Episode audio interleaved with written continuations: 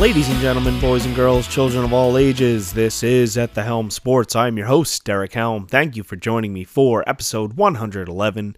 Please be sure to follow, subscribe on Apple Podcasts and Spotify. Leave those five star reviews, would be greatly appreciated. This week, going to be diving into the divisional round of the NFL playoffs. It'll just be me, be breaking down the four game slate the divisional round looks like it could definitely be an interesting one. Obviously, Wild Card Weekend was pretty interesting with a number of underdogs winning, but always a big fan of Wild Card Weekend. You know, it, it's always nice to have some meaningful games and not just regular season games as a fan of the sport. So, definitely love some playoff football. But we're going to dive into this slate and hopefully win some money because last week I definitely didn't. I, I said I was going to play a lot of that six game slate, and I did. And I think that game Buffalo game moving to Monday, that that kind of threw a little wrench in things and just wasn't a great week overall. But I, I, think we could do a little bit better in this one, have some nice matchups and, and maybe some ways we can attack this to get a little bit different here. But if we dive right into the first game, we have Houston at Baltimore. 44 and a half is the total here. Baltimore obviously had the first round bye, and they are nine and a half point favorites here. So odds makers not giving Houston a great chance. Obviously, they were underdogs last week as as well at home, but this just seems like it's a totally different animal. I, I do expect Baltimore to roll here. Stroud has obviously had an all-time rookie season and just looked great and proven me wrong anytime I've doubted him, but I don't know. This this one's a little bit scary. Baltimore is allowed a league low 5.7 yards per pass attempt and the third least points to quarterbacks this season. And at home, I, I just I really see them coming out here and and dominating Houston. Now, with that being said, I'll probably still have a couple Stroud lineups. Six thousand seven hundred isn't a terrible price for him really you probably just want to pair him with Nico Collins, 7,100, and, and Schultz, but maybe Noah Brown's back in this one, so it gives you a little bit more options. I do think Singletary's in play here. Hasn't really looked great the past couple weeks, but 5,700 still involved enough there that I, I think you could go there. But for the most part, probably not going to be playing much of, the, of this Houston side. I am interested in some Lamar stacks. It, it is a little bit easier to throw the ball on Houston than it is to run the ball. So I, I could see Lamar getting there early. 7,900 is, is his price. It looks like Andrews could actually be back, been practicing fully, so that's definitely something we want to monitor. I will definitely be playing him in a, in a ton of lineups with Lamar. I think you could just play the two of them if you wanted and be on your way in this game. But if for some reason he can't go, you know he's 5000 andrews and and likely's 4700 so it's an easy pivot. First game of the weekend here if you want to go there. I do like pairing him with odell. I, I do think that odell gets a little bit more of a snap share in in the playoffs than he did in the regular season. 4600 is a pretty good price for him. I like flowers as well at only 5600 so there's definitely some options here in, in this game. Probably going to stay away from Bateman just because, you know, he sucks. But I, I do like some Lamar with Odell stacks and, and, and also Andrews. If I'm playing the running backs, I could see if they get up, you know, relying on Gus Edwards. And obviously, he has the opportunity to score multiple touchdowns. We've seen it this year. But I do think if you think Houston can can keep this a little bit close, we've seen Justice Hill be pretty productive here towards the end of the season. So four thousand eight hundred, I don't think is a bad price for him. And if he gets some usage in the passing game or or maybe even some goal line work, that could work out. And maybe a really sneaky showdown play could be Dalvin Cook. I mean, they elevated him, they signed him he should have fresh legs. Obviously, didn't look good while he was with the Jets, but they also didn't use him much. And you know, we we've seen dusty ass running backs go to the Ravens before, a la Melvin Gordon and and Le'Veon Bell, and they've just magically looked good. So maybe just the Ravens have a fountain of youth here, and and Dalvin Cook could actually come out. And even if he scores you a touchdown in, in a showdown lineup at only four four thousand, well, actually that's his price for the full slate. Probably not the showdown, but he can't be much. Honestly, I'm not gonna lie. I haven't looked at the price, but just from a game theory standpoint. I, th- I think it could make some sense in some larger field stuff. Maybe sprinkle him in there, but for the most part, definitely to be playing a lot of Lamar, Andrews stacks, and, and a little bit of Odell. I do expect Lamar to be pretty popular. As far as popularity on, on this one goes, though, it's probably going to be Purdy is, is the highest owned quarterback, followed by Goff, and I'd say Lamar is a close third. So, I mean, if he's not going to be the highest owned, uh, I'm fine going plenty of Lamar. And, you know, coming off of what should be an MVP regular season, uh, I think he could roll in this one against the team that you want to pass against. So that's where I'm leaning in this one. Obviously, nine and a half point favorites at home. It, you you could overstack the Baltimore side here, and even if you wanted to play a Lamar stack and then maybe Gus Edwards as well, and say in, in garbage time Gus Edwards is, is cleaning up, or or possibly even Dalvin Cook, I guess. I, I think that could make some sense. Next, we have Green Bay at San Francisco. 50 and a half is the total in this one, highest total on the slate. San Francisco has the highest implied team total at 30 points, and they are also nine and a half point favorites at home. So this one, I, I do like San Francisco quite a bit. Obviously, not going to be alone. As I just said, I do think Purdy will be the highest owned quarterback on the slate. Only 6,500 for him. Have a plethora of very talented receivers and, and McCaffrey that you could pair him with, and I, I think they're all in play. Excuse me. But as far as McCaffrey goes, he's probably going to be 50% owned in, in most of these contests.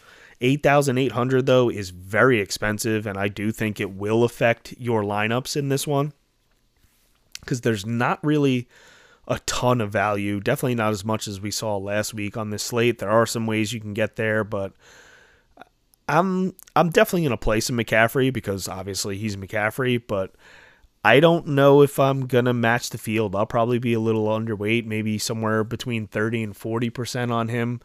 And I, I like the Purdy stacks a little bit more. I love Deebo 7,700. I do think that he actually comes in pretty low owned because of the price tag there. Aiyuk has actually been the more productive one uh, of the two of them. So 6,900 for him. I, I think people will probably go there, and I have no problem with either one of them. Kittle will probably be the highest owned tight end, 5,200. Hasn't looked great lately, but we do know that in a one game sample, he can absolutely blow up. So, going to be playing a lot of Purdy stacks with, with a lot of iterations of of those different guys in there. And I mean, I don't really necessarily think that I love Deebo and McCaffrey.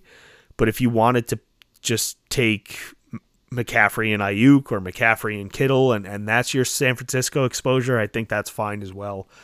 Now, being nine and a half point underdogs, Green Bay not really expected to do much in this game, but San Francisco has been susceptible through the air, so I, I do think Jordan Love stacks are definitely still in play here, 6,200 the issue is just with these guys now getting back to healthy, there's way too many options. So it's really hard to decide who to pair him with. Obviously, last week the the guy was Doubs. You know, Dallas just decided not to cover him at all. He was open all game long, had a monster game, but I don't see people chasing that. So if you want to go back to him, I guess it makes sense. Five thousand six hundred, probably still going to be pretty low owned. Reed, absolutely let everybody down. Total dud last week, but I could still see him being the most popular wide receiver from from Green Bay at only 5,200. I'm fine going back to him. Wicks has been very productive recently, 4,900. We know Watson's big play upside, 4,200. So if you are playing love stacks, I mean, you either just got to plant your flag and, and just say, these are the guys I'm playing with him, or allocate a lot of lineups to try and differentiate yourself and, and, try and get it right because there are so many options. Because even at tight end, I mean, we saw Musgrave come back and score the, the touchdown last week, but Kraft was still involved, had a, a red zone target also himself. So it, it's pretty difficult. So really, the answer might just be go back to Aaron Jones, 6,700. Looks like Dillon's going to miss again And I don't think people are going to chase that that huge game that Jones had. Obviously, you're a little more worried about San Francisco defending the run than you are the pass, but he could be used in the passing game as well. So I, I do think Jones and Reed would be, be my two favorite bringbacks if I was going to go on the Green Bay side. But similar to the case I, I just made about Baltimore as as huge favorites at home, I mean these two teams are, are, are the favorites to go to the Super Bowl for a reason. So if if you wanted to just overstack San Francisco and just not even touch Green Bay, I think that actually can make quite a bit of sense as well. Next, we have Tampa Bay at Detroit. This one I think could be interesting.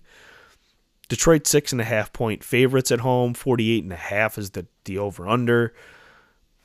I could see Tampa coming out here and and keeping this game close and, and being productive. But at the same time, I could see Detroit just coming out here and curb stomping him.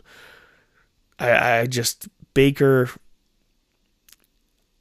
I, I do think that he can carve up this Detroit defense just because of how bad the secondary is, and you know has the weapons with Evans and Godwin, and you can even pair him with Otton. I do think Trey Palmer will be an interesting play from from a standpoint of he's probably going to be pretty popular because as I said, there's not a lot of value on the slate, so three thousand five hundred for him. I, I do think people will go there, but I'm fine with Baker to Evans or just Baker to Godwin. And if you wanted to throw a, a cheap Otton in there to fill out your tight end spot, I, I think it makes sense. But Rachaad White's also in play, 6,500. He's used in the passing game as well. You can't really run on Detroit, so definitely want to want to focus on the passing side of this Tampa Bay team more than than just going with Rachaad White and hoping that he gets there on the ground. But as I said, I could see Detroit just coming out here and stomping Tampa Bay because Tampa Bay has not played really any good teams in, in, in about a month. You know, they, they finished with the Saints and beat the crap out of them, and the Saints looked like they were already packing it in for the season.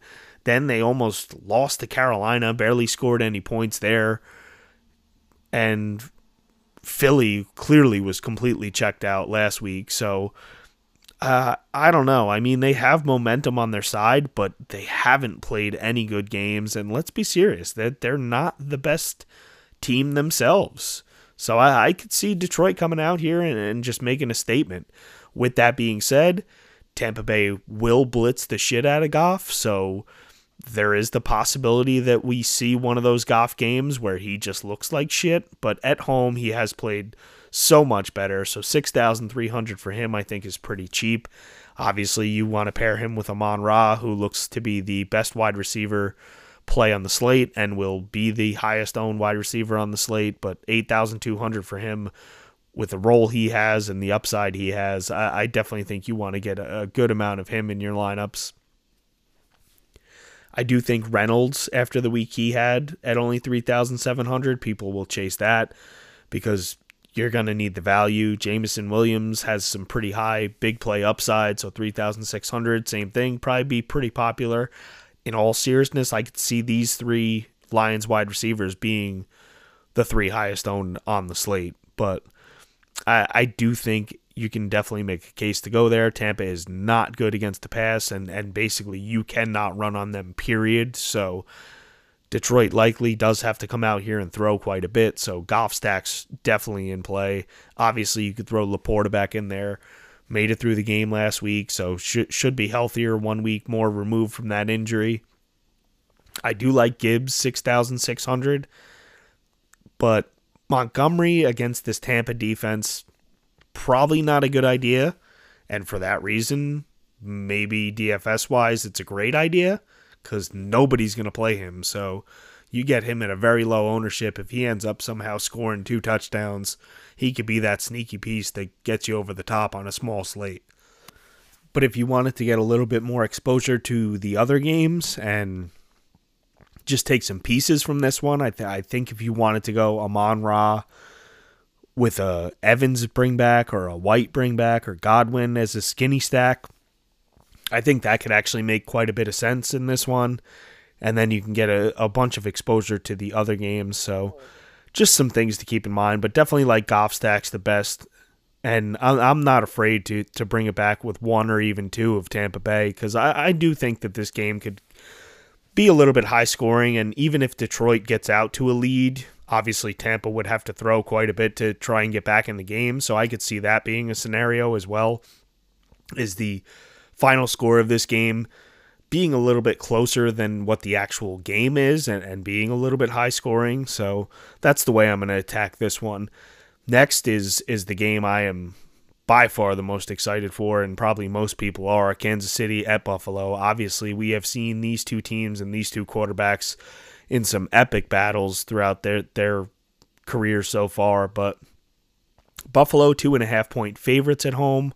45 and a half is the total here as excited I am to see this game, partially because of the Buffalo Super Bowl futures that I have, I don't know how much I really want to target this game for DFS. I could see it being a little bit slower paced and, and not really the shootouts that we're used to between these two games, but there's definitely still some usable pieces here. I honestly am considering fading Mahomes. And it sounds even worse when I say that out loud. But just on the road in Buffalo, as I said, I, I could see both teams coming out here and trying to run the ball quite a bit.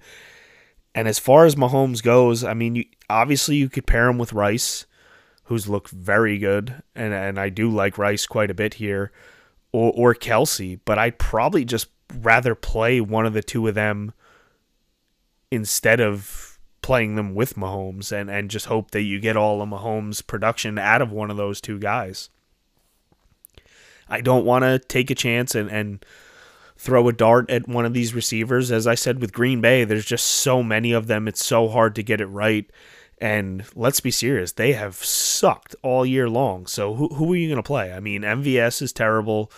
Justin Watson had one good game. Sky Moore is supposed to be coming back, but he hasn't been good. Mecole Hardman just isn't very good himself.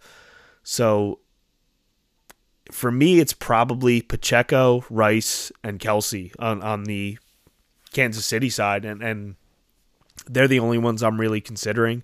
I do believe that Pacheco will probably be the second highest owned running back behind McCaffrey but I'm fine going there. And I, I do think that you can run on Buffalo, and I think they're going to give him the ball quite a bit. So that's what I'm thinking about for Kansas City. I'm, I'm fine going with Josh Allen stacks. Now, as far as that goes, it, it gets a little bit tricky because maybe you just play him naked. And on a small slate, generally you want the correlation, but Diggs has been terrible. I mean, you could definitely make a case that that Diggs is a great play on this slate because in in a short slate you want guys that nobody's really going to, and I, I really don't think anybody is is getting excited to play Diggs after what we've seen over the past six to eight weeks. So he should be very low owned or lower owned for a f- four game slate at least. So th- that could be an interesting stack if you wanted to go there. Still got to see if Gabe Davis is, is going to be back. I'm leaning towards no. So Khalil Shakir, probably pretty popular, 3,800. That touchdown last week was ridiculous. And, and I do think people probably try to save some money with, with, with him. And we've seen this Buffalo offense just, you know, they, they've changed quite a bit. And I could see a lot of 12 personnel again with Kincaid and Knox on the, on the field, and they could be used in the red zone like they were last week. So I think if you wanted to go Allen and, and pair him with one of those two, I think it's fine. Knox at only 3,000. Obviously, you're you're basically hoping for what you got last week, which is a touchdown because he doesn't provide much more upside other than that. Kincaid probably catch you a little bit more passes, but probably Allen Diggs. You could even go Allen Diggs and Shakir or Allen Diggs and one of these tight ends. But I like James Cook quite a bit. You know, they they've been relying on the running game. He hasn't been as good recently, but I could see against this Kansas City defense them coming out run heavy and, and him having a pretty good game here. A skinny stack you could possibly go with in this one could be just Pacheco and Cook and, and just maybe play one of the defenses in this game and, and just hope that they run out and, and run the ball quite a bit here and, and the clock ticks and you get the bulk of the production from this game from the two running backs. So just some things to keep in mind, but that's really it for the four game slate. I, I do think that my favorite stacks are going to be Lamar stacks. Going to play a bunch of Purdy. Just I, I I do think those two teams absolutely roll, and the sneaky one is probably eh, it's probably not even that sneaky, but that that Tampa Bay Detroit game there there's a lot of good pieces and ways you can go there too. But it should be an interesting week, and I, I'm pretty excited for it. Love playoff football, but we're going to be diving into the PGA slates pretty soon. Probably not next week. I, I think I've decided I'm going to go with Pebble Beach, the first elevated event of the year, as far as that goes. But we'll we'll be back to break down the AFC Championship next week. Maybe even go a little bit early next week and and just have a couple thoughts about maybe Torrey Pines, possibly. If not, I'll definitely have the newsletter out for Torrey Pines. Didn't do anything this week, just the Amex is not one of my favorite tournaments, a lot of variants and, and, and just a weird one overall. But as always, thank you for listening. Greatly appreciated. Check out the newsletter. I will I will definitely have everything out next week for Torrey Pines and that. And check out yardsperfantasy.com, thehelmsports.com Sign up for the MadLabMMA.com. Obviously, destroying over there. But that's going to do it for this week. As always, thank you for listening. And remember, fun out there.